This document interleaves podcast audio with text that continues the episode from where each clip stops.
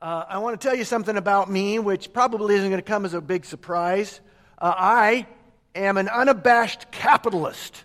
I believe in the free market. I believe in uh, free enterprise. I believe that capitalism uh, is the thing that inspires uh, invention and innovation more than any other economic system the world has ever known. Merry Christmas. What does any of that have to do with Christmas? Well, actually, in a secular sense, it has everything to do with Christmas, doesn't it? I've heard it said that um, some of you who may be retailers can confirm this, but I've heard it said that during the holiday season, 80 to 90 percent of a retailer's gross profits are made during the holiday season. Did you know that? The rest of the year is just kind of, you know, they just kind of do it just so that they can be prepared for the holidays. Now, a lot of us, we hear that kind of thing, and that truth, we lament that truth, don't we? Because of the commercialism of Christmas, because Christmas has become so commercialized. But I am not one of those people. I don't mind that Christmas has become so commercialized because I'm a capitalist. But, more importantly, I am a Christian. And if you were listening to the prayer that I was listening to the Lord um, before the message, you heard me say that as a Christian, I know what Christmas is all about.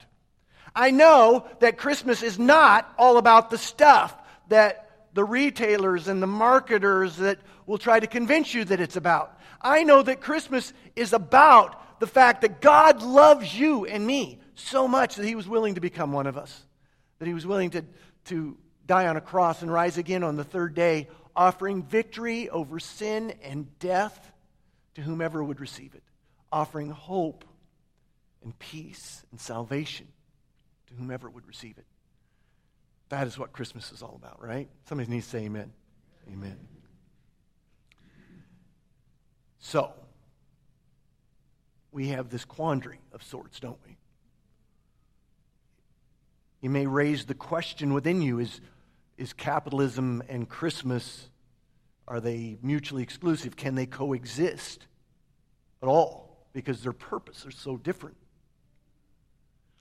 Well, I'm here to tell you that I believe that they, they can coexist. In fact, I believe that the tension that exists between capitalism and Christmas is actually a good thing if we can remember some fundamental truths about who we are as Christians. And it's those truths that I want to share with you this morning. For example, um, one of the things that can steal the hope and the joy and the peace out of Christmas faster than anything is the financial, the added financial stress that can, can happen during the holidays. Well, this morning, what I want to do is I want to help you with that. I want to help you remember, and then I want to help equip you with some things that will not only help your Christmas to be more peaceful, but maybe the rest of your life as well. So, if you're ready, I would invite you to open up your Bibles to uh, Hebrews chapter 13, verse 5. Uh, take out your phones or your actual Bibles, whichever one you use. And I'm going to actually be quoting um, the one that page, the, the verse that, quote, uh, that page quoted for you is from the New King James Version. Some of you use other versions of the Bible, that's okay. You're going to discover that this particular verse is translated different, different ways, but as you look deeply within it, you'll see it saying the same thing. This is always the case. In the New King James Version, Hebrews 13:5 says this, "Do not be one who covets things, but instead be content with what you have, for God has said, never will I leave you and never will I forsake you." Now, in other uh, Bible translations, that verse would say, stay free from the love of money and be content with what you have. But ultimately, it's the same, saying the same thing. I just prefer this particular translation because it kind of gets right to the core of the matter. Because it's not just money that we love, it's things. It's what we can do with things, right? So, what is, I want to focus on the word covet in Hebrews 13 5. What does it mean to covet? Well, um, it's not a word that we use a lot in our everyday language. I think everybody, all of us, have some sense of what the word means, but let me break it down as simply and as understandably as possible. To covet something means to believe that I can't be happy unless I have it. Which, by the way, is the exact goal of capitalism. It is the exact goal of those retailers to convince you that you can't be happy unless you have whatever it is that they're trying to sell you, right? Nothing wrong with that as long as you can remember some of the most important things. Now, what I want you to understand here nowhere in the Bible does it say that it is wrong to uh, enjoy the fruits of your labor. Nowhere in the Bible does it say that it's wrong to enjoy the good things that this world has to offer. And that's not what this verse is saying either. It's simply saying that there is nothing in this world, nothing, not one thing in this world that you can't live without. Don't believe the lie that there is something in this world that you can't live without. Because once you begin believing that lie, that is the moment that your financial stress will begin to increase exponentially. Did you know that? That if you were to step back and look, if you were feeling financial stress today, if you were to step back and look at it, you could probably trace it all back to the fact that somewhere along the line you bought into the lie that I just can't be happy without that thing. So, what must we do not to buy the lie? I'm not talking about capitalism.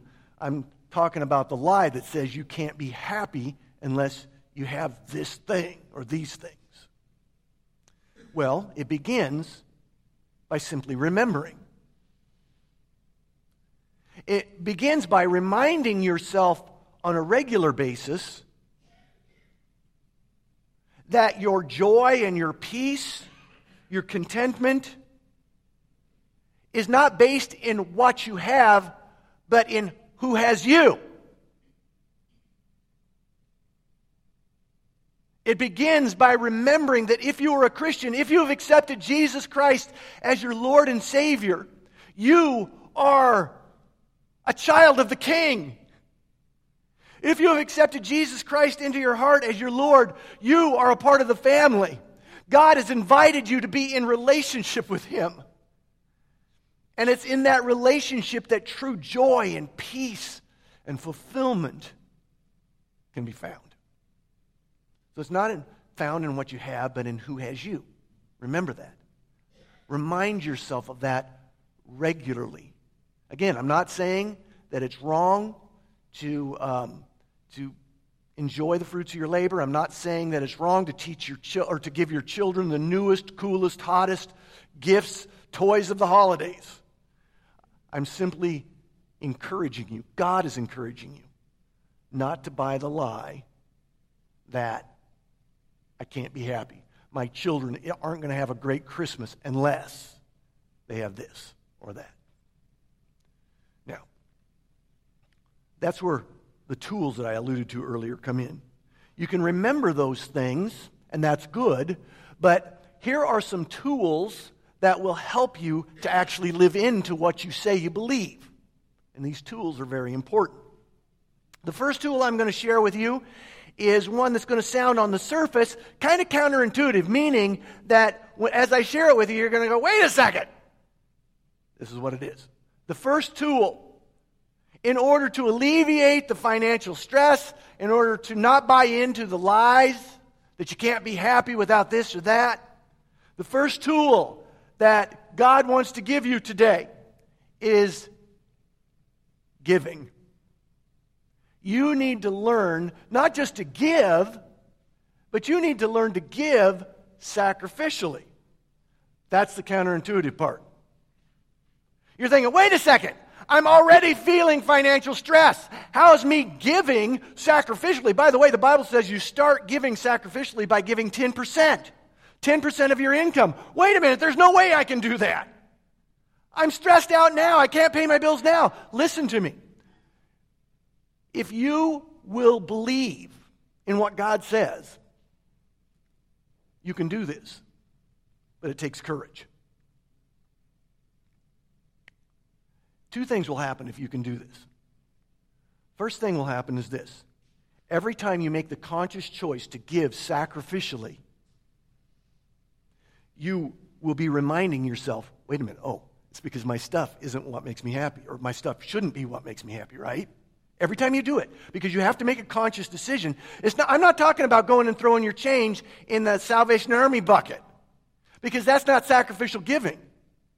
Sacrificial giving is giving knowing that if you do this, I'm not going to be able to do that probably.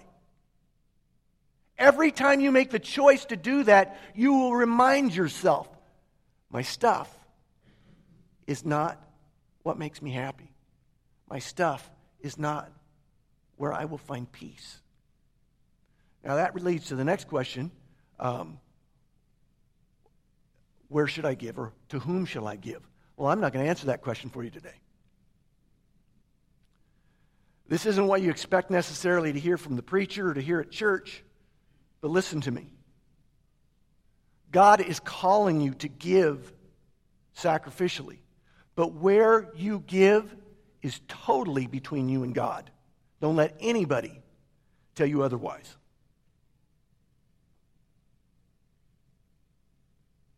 You're not going to be able to leave here today saying, "Well, Craig's just doing that because they're trying to pay they're trying to fill up their little barn back there." I'm, I don't care whether you give your money to the church. What I care about is that you give and give sacrificially. And you will begin when you have the courage to do it, because God will show you where to give and who to give to. When you find the courage, if you can find the courage to do that, it changes everything. I have never met in 30 years, I have never met a single person who has made the choice to give sacrificially who didn't say, it works. It changed. I changed. First tool is you need to learn to give sacrificially. Second tool isn't nearly didn't sound nearly as spiritual, but it's just as important. You need to learn to budget. Now let's talk specific, specifically about budgeting during the, the Christmas season. Do not go out and just start buying things indiscriminately and putting it on your credit card, believing that you'll figure out some way to pay it off after Christmas. Don't do that. That is, that is that's what gets you into trouble. That's what where the, that stress comes from. You need to figure out what it is that you can afford to spend at Christmas. Figure out who you want to spend it on, and then divvy it up. Now, wait a minute, Craig. That'll mean some people aren't going to get what they want. That's exactly right. And you will remind yourself, and you can remind them that that's not what Christmas is about anyway, right? and you'll begin to uh, feel a, a pressure valve begin to release in you that make you take a big breath. You need to learn to budget, not just during Christmas either, by the way. The last tool is um, probably, in some ways, it's probably the hardest one of all.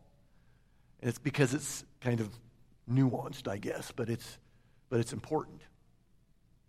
And it's learning, the last tool is this learning to live within the margins.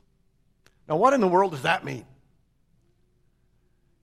Basically, what it means is this everybody, by the way, needs to learn to live within margins. In almost every area of your life, you need to have margins. Um, it could be uh, margins in the way you spend your time, it could be margins in the way you um, take care of yourself physically, could be financially, obviously. But everybody needs margins. But what does that mean? Well, basically, what it means is this you could be the best planner in the world. You can anticipate everything that you know your life is going to consist of, and there will be something that comes along and happens that you didn't anticipate and expect. The car is going to break down, or, or uh, Somebody will come along and need to talk to you and you'll be late. You need, if you can learn to build into your life margin, you will begin to realize that the, your stress level is, will decrease um, to the same percentage as the margins that you build into your life. In fact, I would go so far as to suggest to you that if you can build in margins or give yourself some space, you will, you will begin, instead of being frustrated by those unexpected things that happen in life, you will begin to see that sometimes God's actually in those things, the things that you find frustrating.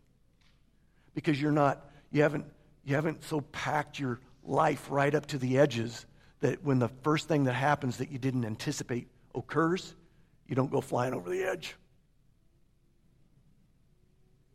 So, got three, three little tools here. They're simple. Didn't say they were easy, by the way, but they're simple. You need to learn to give and give sacrificially to wherever God wants you to give. You need to learn to budget, and you need to learn to live with margins. Now, we're pretty far into the Christmas season right now, and I'll confess to you that you're prob- if you decided today to begin um, using these tools, you're not going to get the immediate results that you, that you might want because it takes time, obviously. But I can promise you something. If you make the choice today to remember that your happiness and your joy and your peace is not dependent on what you have, but on whose you are. And if you can remember to utilize these tools and that that's your plan going forward, to utilize these tools, just knowing that you have a plan for a brighter future will make this Christmas, this holiday season, far more peaceful than you've ever dreamed or imagined. And it all begins, it's not an exaggeration, all of that I've said today, it all begins by remembering to focus on the one who put holy in the holidays. Remember to make Christmas about Christ. And you'll experience that peace that you're looking for.